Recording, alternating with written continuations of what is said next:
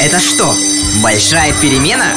Да, большая перемена с большими профессионалами из «Газпром Трансгаз Сургут». Поговорим о том, как стать успешным специалистом в ведущем газотранспортном предприятии уже со школьной скамьи. Большая перемена с профессионалом. Друзья, наша традиционная рубрика с нашими друзьями о «Газпром Трансгаз Сургут». И сегодня у нас в гостях Сергей Галимулин, заместитель главного инженера по автоматизации, металлургическому обеспечению и связи о «Газпром Трансгаз Сургут». Доброе утро. Доброе утро. И, конечно же, наш замечательный гость – это ученица «Газпром» класс Сургутского естественно-научного лицея Маргарита Трегубова. Сегодня погрузимся в тонкости профессии Сергея и узнаем, чему же нужно учиться Маргарите, чтобы освоить такую же. Большая перемена с профессионалом. Первое, самое главное, значит, автоматизация, метеорологическое обеспечение и связь. Это как-то можно в одно связать или это три разных направления, вы везде замначальник? Три разных направления, но они очень плотно пересекаются по своей специфике все друг с другом. Метрологию невозможно представить без автоматизации. Связь – это вообще это связующий элемент, который связывает автоматизацию на всех удаленных объектах. Поэтому сегодня мы с вами проговорим про автоматизацию, немножко затронем метрологию, а связь у вас будет отдельная тема, и это очень интересное направление, про которое стоит говорить отдельно и много, и интересно. Ну вот про автоматизацию, я думаю, здесь не все слушатели правильно могут оценить это. Понять, что такое автоматизация именно в рамках «Газпром Трансгаз Иргут». Ну, вообще мы привыкли, да, последнее время, что смартфоны, какие-то системы автоматизации в нашу жизнь проникли практически во все направления. А смартфоны сейчас настолько доступны, что мы не задумываемся, да, что как это не иметь планшета дома. Вот. А автоматизация автоматизация, которую сегодня мы рассматриваем, именно направлена на внедрение в промышленности. Мы говорим сегодня про транспорт газа, хотя на сегодняшний день автоматизация не отличается ни в химической промышленности, ни в авиационной, нигде, ни нефтянке. То есть автоматизация – это такой комплекс, который позволяет удаленно работать с механизмами. То, что раньше нужно было делать на месте и руками, сейчас уже можно как-то контролировать. Да, да, мы говорим про то, что автоматизация – это облегчение работы персонала, это повторяющиеся элементы, элементы, которые э, персонал может освободить от них, автоматизация заменяет персонал на производстве, внося в первую очередь безопасное производство. То есть там, где есть вредные условия, опасные условия, факторы, персонал высвобождается, давая возможность работать механизмом, машинам, ну, если в нашем понимании, можно даже сказать, роботом.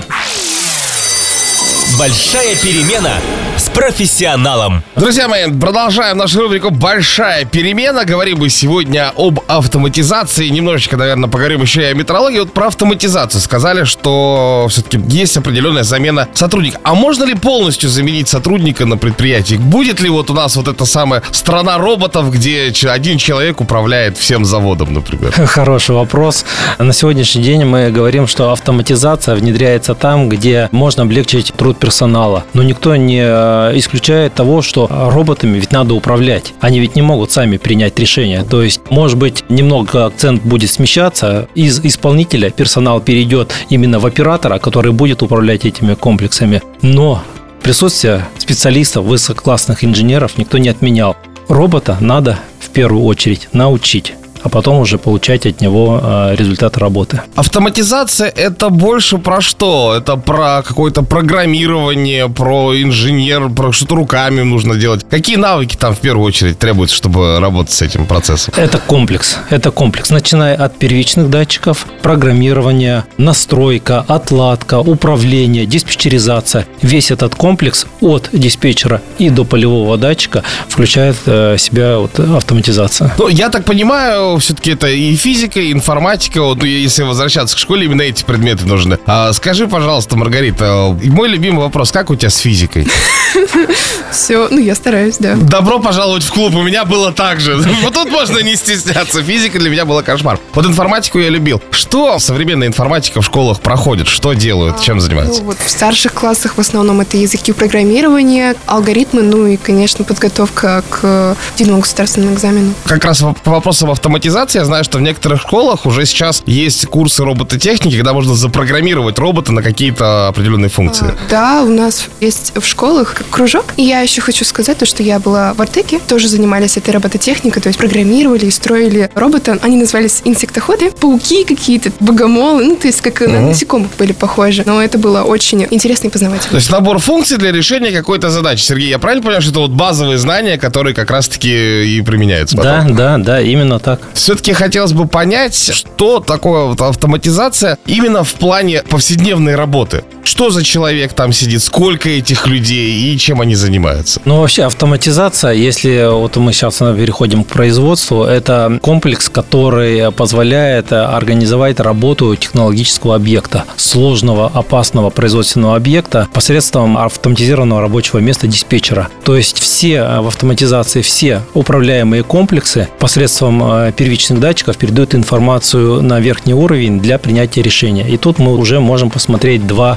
этапа. Это комплексная и полная автоматизация. Комплексная, когда собирается информация и диспетчер принимает решение, как поступить в дальнейшей ситуации. А полная автоматизация – это уже высший пилотаж. Это когда компьютер по заданным алгоритмам может сам принять решение, но диспетчер уже проконтролировать. Технологический процесс развивается правильно или надо подкорректировать. Вот и тут возникает вопрос. Вот мы придумали, как автоматизировать некий процесс, но этот же процесс не может протекать одинаково, скажем, у нас и на где-нибудь в Австралии, да? В разных климатических условиях, в разных там температурных режимах. Как это корректируется? Здесь надо посмотреть э, в разрезе того поля, где мы работаем, правильно вы говорите. Само ядро, сам контроллер, это программированный логический контроллер, это устройство, которое обрабатывает вложенные в него алгоритмы. У него есть входы, выходы. Входы – это пи- поле, а выходы – это управление механизмами. Неважно, где мы находимся. Вот смотрите, мы управляем вентиляционной установкой. Так. Э, Ведь вам не важно, как работает система, вам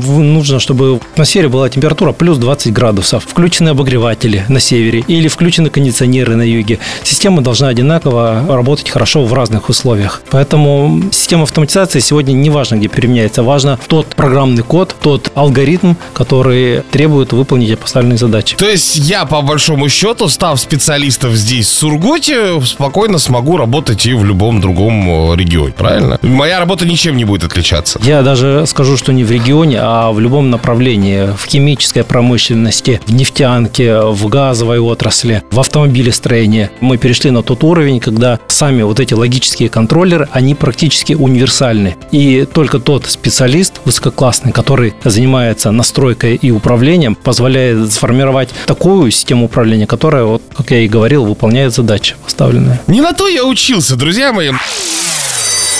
Большая перемена с профессионалом. Вопрос, когда нам действительно нужно очень большое количество сотрудников переводить на какую-то удаленную работу. И тут, я так понимаю, как раз-таки на вас и пала нагрузка. Если где-то этого не было, то нужно было как-то эти процессы подкорректировать. Пришлось ли в авральном режиме что-то делать или все было уже к этому готово? Удаленкой занимаются те специалисты, которые работают с а, программными продуктами, а, связанными с учетом, контролем и ведением документации, а сами специалисты, которые занимаются эксплуатацией производственных систем, они э, не перешли. То есть там невозможно, да? Нет, всё-таки, это невозможно. э, Присутствие персонала требуется постоянно. Мы там выполнили ряд э, важных мероприятий, разделили потоки, постарались сделать так, чтобы персонал минимум пересекался между собой, но работа производственной деятельности ведется с присутствием специалистов. Маргарита, ну вот думала, что, может быть, свяжешь именно с с чем-то таким свою жизнь и в дальнейшую работу? Так как «Газпром Класс» предоставляет такую возможность, что мы можем стать целевыми студентами и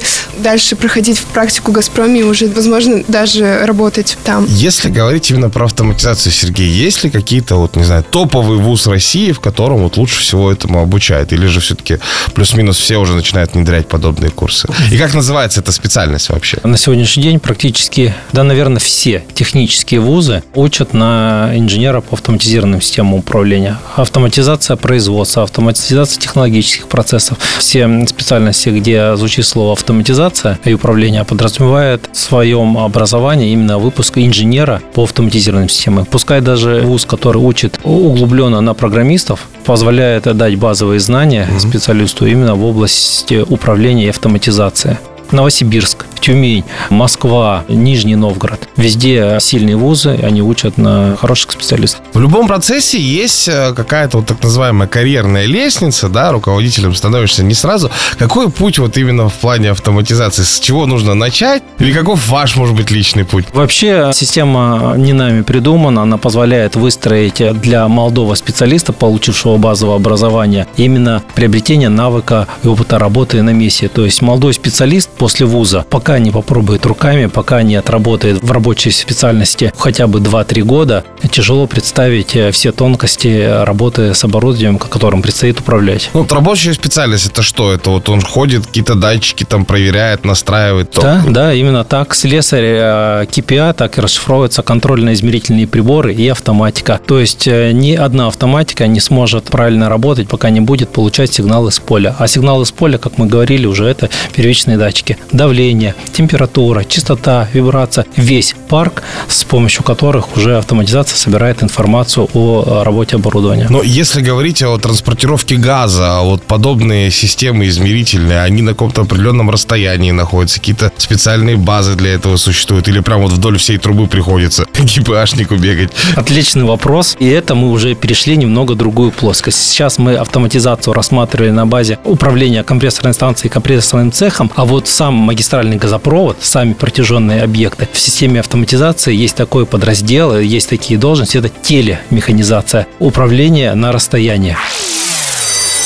Большая перемена с профессионалом. Вопрос импортозамещения, который мы обсуждаем со всеми сотрудниками «Газпром», «Трансгаз», «Сургут», практически везде это присутствует. Здесь же мы говорим о каких-то отечественных разработках или все-таки пока вот в основном куда-то туда, в Азию, товарищи японцы красиво все делают? Вообще мы последние лет 5 уже плотно занимаемся вопросами импортозамещения. И если мы говорим именно про технологические объекты, то железо практически на 90% уже российское. С автоматизацией немного сложнее, но такие крупные компании, представители Калининграда, Перми, Нижнего Новгорода уже вышли на рынок с хорошей подготовкой и сегодня внедряют систему управления производственными объектами, практически используя э, российские разработки, ну, в частности, программное обеспечение уже полностью российское. Какие-то контроллеры, процессоры, еще совместные предприятия работают, партнеры с Китая поставляют нам необходимый материал. Работа в этом направлении идет постоянно и развивается. Ну, это тем людям, которые постоянно говорят, что в России кроме нефти нет ничего. Есть, ребят. Есть,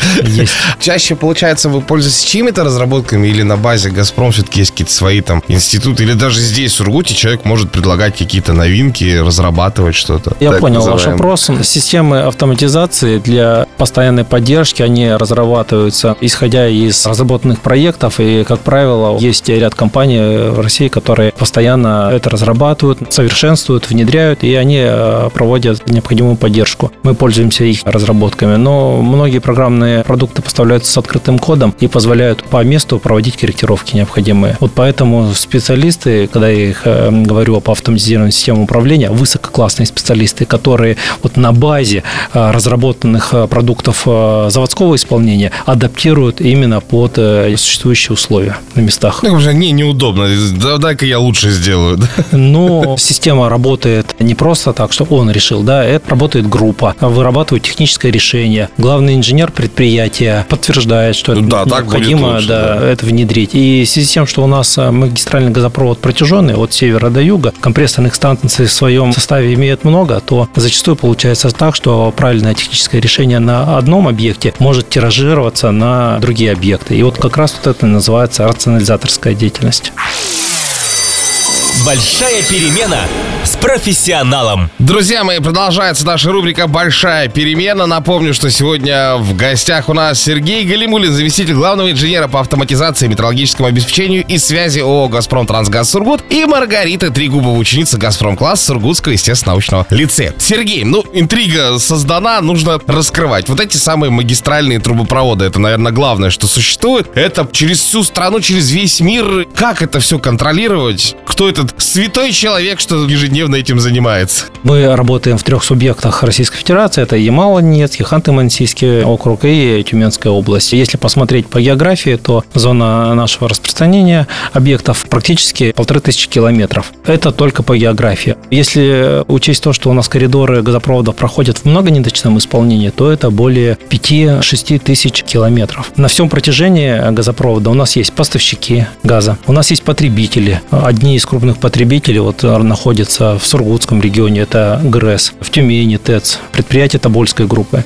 Вот за всем этим процессом, за всю слаженную работу отвечает такое направление в автоматизации, как телемеханизация, то есть удаленное диспетчерское управление. Через каждые 30 километров линейной части у нас стоит запорная арматура, которая управляется и контролируется диспетчером. Ну, понятно, для одного человека это очень большой объем работы. Поэтому в системе диспетчерского управления также настроены системы мониторинга, которые позволяют смотреть на всех этапах э, давления, температуру газа, состояние запорной арматуры. И вот этот человек, диспетчер, он в принципе смотрит за показаниями и отклонениями в работе, либо корректировка работы магистральных газопроводов. Неважно, где находится объект, которым он управляет, 100 метров от него, либо полторы тысячи от него. Управление происходит в считанные секунды. Здесь надо отметить в первую очередь э, вопрос безопасности. То есть при каких-то переключениях, при каких-то отклонениях в работе диспетчер в считанные минуты, принимая решение, управляя запорной арматурой на дистанции себя на полторы тысячи километров. В целом сейчас система построена так, что дистанционное управление у нас преобладает. На сегодняшний день является одним из главных приоритетов, и мы его, собственно, развиваем и внедряем. Ну, слава богу, просто когда вы начали говорить, у меня на секунду нарисовалась картинка, что на протяжении всех полутора тысяч каждые 30 километров сидит грустный диспетчер в своей отдельно взятой будочке и, и контролирует свой участок. Ну, возможно, кстати, когда-то так и было. Когда-то так и было.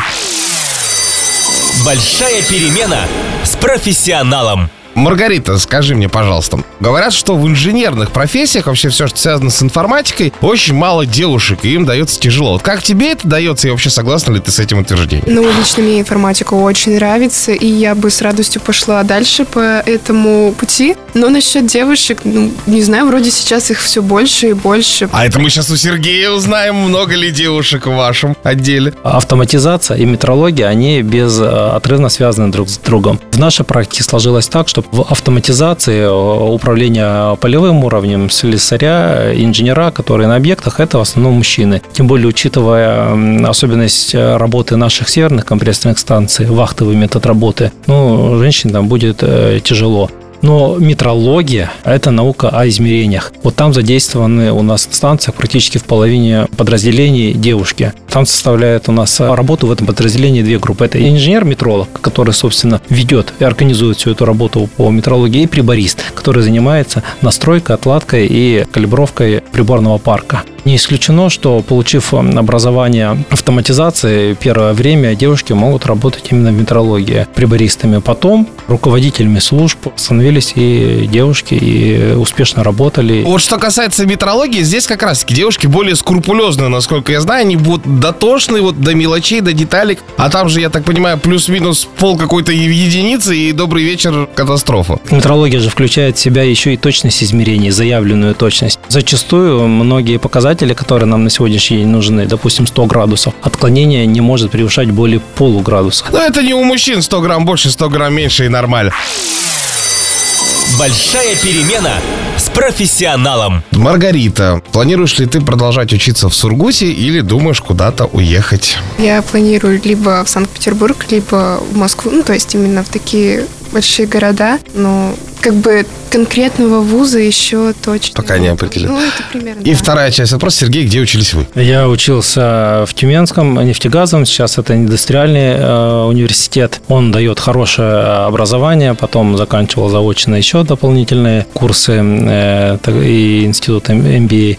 Вот. Но э, образование, которое на сегодняшний день дают, как я уже сказал выше, технические вузы э, России, они все э, примерно на одном уровне и все достаточно высокой, очень очень высокой квалификации. У меня э, такой возможности в свое время не было, да, такого доступа к информации, к огромному количеству ее. Чего, вот, э, где почитать, какие, может быть, источники использовать сейчас специалисту, который, может быть, хотел бы связать себя вот с этими процессами автоматизации, метрологии, может, какие-то YouTube-каналы существуют, или вообще чем нужно увлекаться? Если в детстве у меня там особо был выбор либо там радиокружок, либо танцевальный, все, два варианта, ну, ну, бокс еще.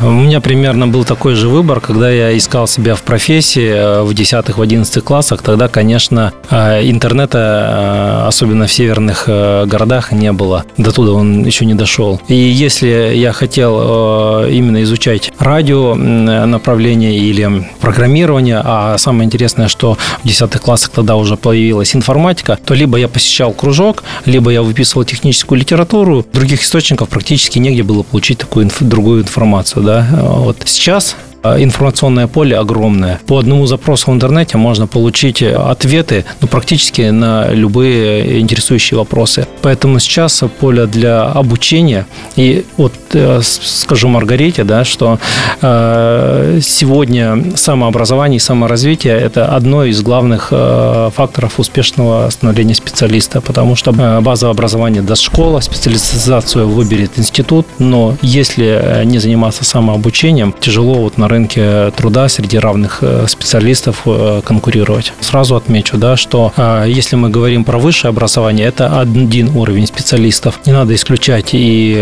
среднеспециальное, и образование, которое получают в колледжах. Это тоже сильные специалисты, они учатся у нас в Воронеже, Семилуках, то есть специалисты, которые приходят с средним образованием, они тоже высококвалифицированные. А есть ли разница? Говорят, что все-таки среднеспециальное, там больше ручками ребята работают, но могут проседать по теории наоборот. Люди с высшим образованием, они все прекрасно знают, но мало что умеют. Да нет, не, не мало что умеют. Также проходят практику и по два, по три месяца проходят производственную практику. Да, они умеют работать с информацией, с документацией, они э, хорошо пишут э, курсовые проекты, э, и они хорошо себя показывают со временем и на производстве, но среднеспециальное образование дает базу специалисту более в короткое время, за два года. У нас практически в моих подразделениях учреждениях 70-80% персонала после получения среднеспециального образования и устройства на работу поступали заочно учиться уже по профессии. А вот сейчас, Маргарита, записывай практика. Приходит человек, я понимаю, там практика где-нибудь в бухгалтерии, да, или посидел, посчитал калькулятор. Здесь же мы говорим о вещах, там одна ошибка может там обернуться настоящей катастрофой. Приходит на практику к вам э, студент. Чем он будет заниматься? Насколько у него будет допуск к реальной работе, или же он просто... Вот сиди здесь, не мешай, вот книжки читай. Да, когда мы говорим про опасный производственный объект, мы понимаем, что есть ряд ограничений, на которых молодой специалист без образования, без соответствующих допусков работать не может. Но и в то же время при трудоустройстве практикантов э, с высших учебных заведений или с э, среднеспециального образования у нас вводится на время их практики такая профессия, как помощник помощник машиниста, да, допустим, а он может работать в составе бригады, но он не выполняет работу непосредственно Наблюдает. на Помогает. Он может принести инструмент, помочь организовать рабочее место. Он получает опыт. Это уже хорошо. То есть ты хотя бы видишь в реальности, чем тебе предстоит заниматься. А у меня был просто горький опыт производственной практики, когда меня вот посадили в угол, сказали, главное, не мешай. В конце скажешь, где и расписаться, и что тебе написать в твоем журнале. Я говорю, спасибо. Я как-то сам шастал, где не видели, пытался там понимать, потому что практика у меня на одном тоже режимном объекте происходила. Не будем говорить, какой. Большая перемена с профессионалом. Может быть, вопрос немного банальный, но вот вам нравится ваша работа, она для вас как бы интересная, и на какой должности интересно, то есть именно на самой станции, на производстве, либо же руководящую должность? Кабинет или поле, я перефразирую. С 2003 года я устроился работать на опасный производственный объект, и в этом году, в июле месяце, исполнилось 17 лет, как я работал именно в производственных подразделениях. В поле, безусловно, интересно. Стройка, введение новых объектов, это колоссальный опыт, это интересная работа, это зависит от тебя внедрение новых систем программирования и настройка. Это, безусловно, дает колоссальный интересный опыт. Но сейчас, э, работая на административной работе, появилась возможность именно внедрять те системы, которые на сегодняшний день актуальны для производства, которые востребованы и которые нужны. Сегодня уровень автоматизации развивается настолько быстро, что производство, технологическое производство уже изведанное, знакомо и работает эффективно, а автоматизация позволяет эти процессы сделать настолько удобными для работы персоналом. У нас один из важных критериев э, в «Газпром Трансгаз Сургуте» – это сохранение здоровья и жизни работников. Поэтому автоматизация позволяет персонал с максимально рискованных объектов вывести и дав возможность управления автоматизацией. Допустим, есть э, система подготовки газа. Да, понятно, там много механических соединений, в которых возможны утечки газа повышенный э, риск места производства работ. Системы автоматизации, которые включают в себя системы загазованности, пожарной сигнализации, все позволяют этот э, процесс постоянно мониторить и держать под контролем. А системы э, удаленного управления позволяют переключать эту запорную арматуру, находящуюся в этом помещении, с диспетчерского пункта, с места, где персоналу находиться безопасно эксплуатирующий персонал допускается туда, когда надо провести технологические работы и, и так далее. То есть везде интересно, и в поле, и... Везде, везде свои плюсы. По большому счету, наши встречи здесь в рубрике «Большая перемена» — это возможность ребятам еще в школе определиться с тем, куда же они хотят. Раньше были традиционные какие-то там дни открытых дверей, профориентационные там экскурсии. Вот для тебя, как для пока еще молодого и пока еще не специалиста, да, но тем не менее будущего, какой вариант ознакомления с будущей работой был бы самым интересным? Чего, может быть, не хватает? Или, может быть, ты точно знаешь, вот хотел бы вот так, но этого нету. Или есть, но можно было бы побольше. А, в Газпром-классе есть очень большой список знакомительных экскурсий. Преподаватели приезжают, ну, как бы примерно рассказывают. Посмотреть на все это глазами, то есть это экскурсии, ну, это очень наглядно и э, интересно. Маргарита правильно сказала, у нас одно из э, направлений работы со школы именно производственные экскурсии. Ну, к сожалению, да, с марта месяца они приостановлены. Тут... Да, но школьники на э, всех объектах нашей деятельности, да, во всех трех субъектах приглашаются на экскурсии производственные подразделения, опытные э, специалисты проводят. Не обязательно один и технолог, и энергетик могут на месте рассказать особенности производства. Нет ничего лучше после теоретического ознакомления посмотреть, даже не потрогать, хотя бы посмотреть, потому что на производстве очень-очень много интересных. Вообще, если я говорю про автоматизацию, это мое любимое направление, да, если работа совпадает с любимым хобби, ну, это вообще э, высший пилотаж, да, когда человек и на работе занимается любимым делом, и в свободное время занимается а, программированием каких-то логических контроллеров. Я говорю про умный дом. Угу. Умный дом же это вообще уникальная находка для творчества а, именно в домашней среде. Когда мы по одной команде э, «хочу спать», мы можем э, автоматику заставить работать под себя. Приглушится свет, включится фоновая музыка, температура, Любимый сериал. температура чуть снизится да, в помещении, чтобы было комфортно. И эта автоматика на сегодняшний день это доступно для всех пользователей, живущих в мегаполисе, и это, это интересно. И многие не обязательно с образованием автоматизации именно занимаются а, развитием умного дома. Может быть, даже не зная того, что это автоматизация, этим все равно занимаются. Ну, если занимаются, уже знают. Сергей, а как вообще получилось прийти в эту профессию? Это был осознанный выбор или на тот момент, ага, АСУ это круто, пойду? На тот все, момент, все идут, я пойду. На тот момент появились первые доступные э, домашние компьютеры. Они были не такие, как сейчас современные ноутбуки или вот ваша рабочая станция. Я на кворуме еще начинал нормально. Вот, вот. Примерно то же самое, да, у меня появилась в 10 классе, я понял, что вот это направление для меня интересно. Весь смысл профессии я осознал уже после института, когда пришел на работу, я понял, что сделав правильный выбор, тогда 20 лет назад, я вот удовольствие получаю до сих пор. Большая перемена с профессионалом. У вас ну, вот на предприятиях в целом больше молодых сотрудников или таких взрослых? Очень приветствуем, э, когда молодой специалист берем на работу, стараемся брать на работу, то есть когда молодой человек без опыта работы приходит э, на производство для того, чтобы начинать свою трудовую деятельность. Есть форма взаимодействия, э, очень распространенная у нас, это наставничество. Это когда более старшие сотрудники передают опыт молодым. К сожалению, получается так, что, или к радости, да, что все э, возрасты на производстве сегодня у нас э, присутствуют. Это и опытные специалисты. Да, он, может быть, не знает каких-то систем уже современных, но опыт дает ему возможность безопасно эксплуатировать веренное ему оборудование. И молодых специалистов очень много. На сегодняшний день, наверное, до 35 лет у нас сотрудников в процентном отношении составляет процентов 65-70% до 35 лет. Есть определенные профессии, в которых с возрастом становится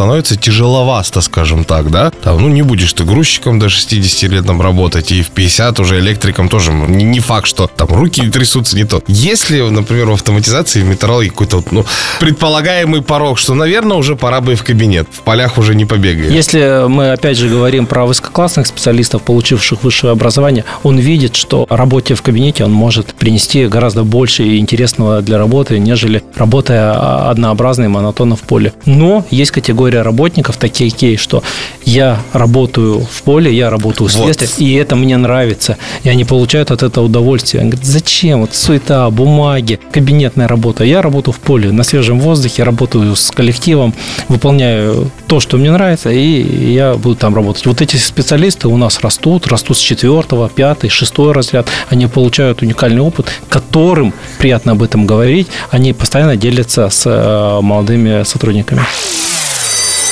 Большая перемена с профессионалом. Каким видится будущее вообще всей этой истории? Потому что вопрос автоматизации затрагивает все. Вот умный дом, пожалуйста. Сейчас дистанционное образование, столько всего нового. Какие вы видите будущее? Что вот вам ждать в ближайшее время? Ну, система автоматизации не стоят на месте. Мы э, стоим на пути внедрения все больших э, и больших достижений вот, технологического прогресса. Можно остановиться и поговорить про э, новые системы системы автоматизации в рамках подхода индустрия 4.0, но это отдельный разговор. Я вкратце только скажу, индустрия 4.0 призвана объединить в себя технологические комплексы, биологические и программируемые машины, когда машины смогут обмениваться между собой информацией без присутствия промежуточного звена диспетчера. Сейчас весь мир практически работает над развитием таких систем, и это уже... Я, я больше чем уверен, что сегодняшние школьники, возможно, даже Маргарита, через 5-7 лет уже придя на производство с такими системами, будут работать. Мы зачитали 20 лет назад, читали научную фантастику.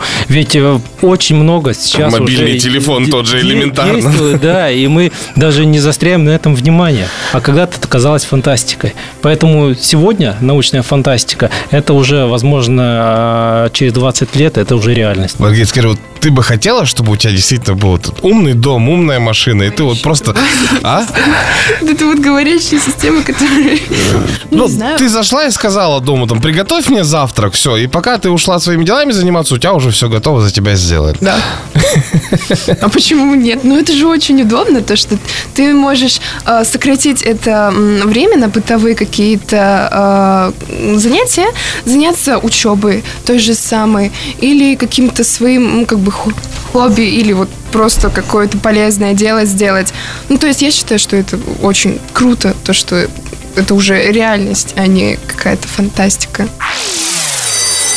Большая перемена с профессионалом. Так вот, про беспилотники. Почему э, не, не сегодня и не завтра это произойдет? На сегодняшний день уже и вот в наших подразделениях используются беспилотные летательные аппараты для осмотра состояния э, охранной зоны магистральных газопроводов. И уже несколько лет такая работа ведется, и это уже, это уже не завтра, это уже наступившее сегодня. Вот. Что касается других видов э, беспилотных, там, ну, как вы сказали, да, уже об этом автомобиле или все. Но это пока на сегодняшний день небезопасно, потому что это работа, это происходит на дорогах общественного назначения, поэтому не так активно внедряется. Но беспилотные системы на сегодняшний день уже э, работают. Сергей, чего пожелаете будущим специалистам, может быть, не только э, учащимся Газпром класс, но всем остальным? Какие навыки в себе развивать уже сегодня, чтобы стать хорошим специалистом? Я всегда э, молодым людям советую при том уровне информационной информационных ресурсов, которые сегодня доступны, это э, самообучение. Нет ничего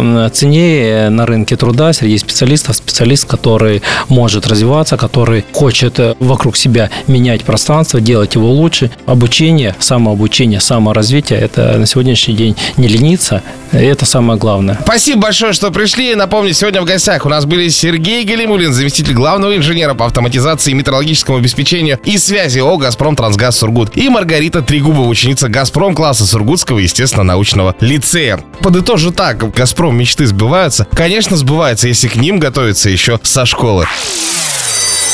Большая перемена с профессионалом.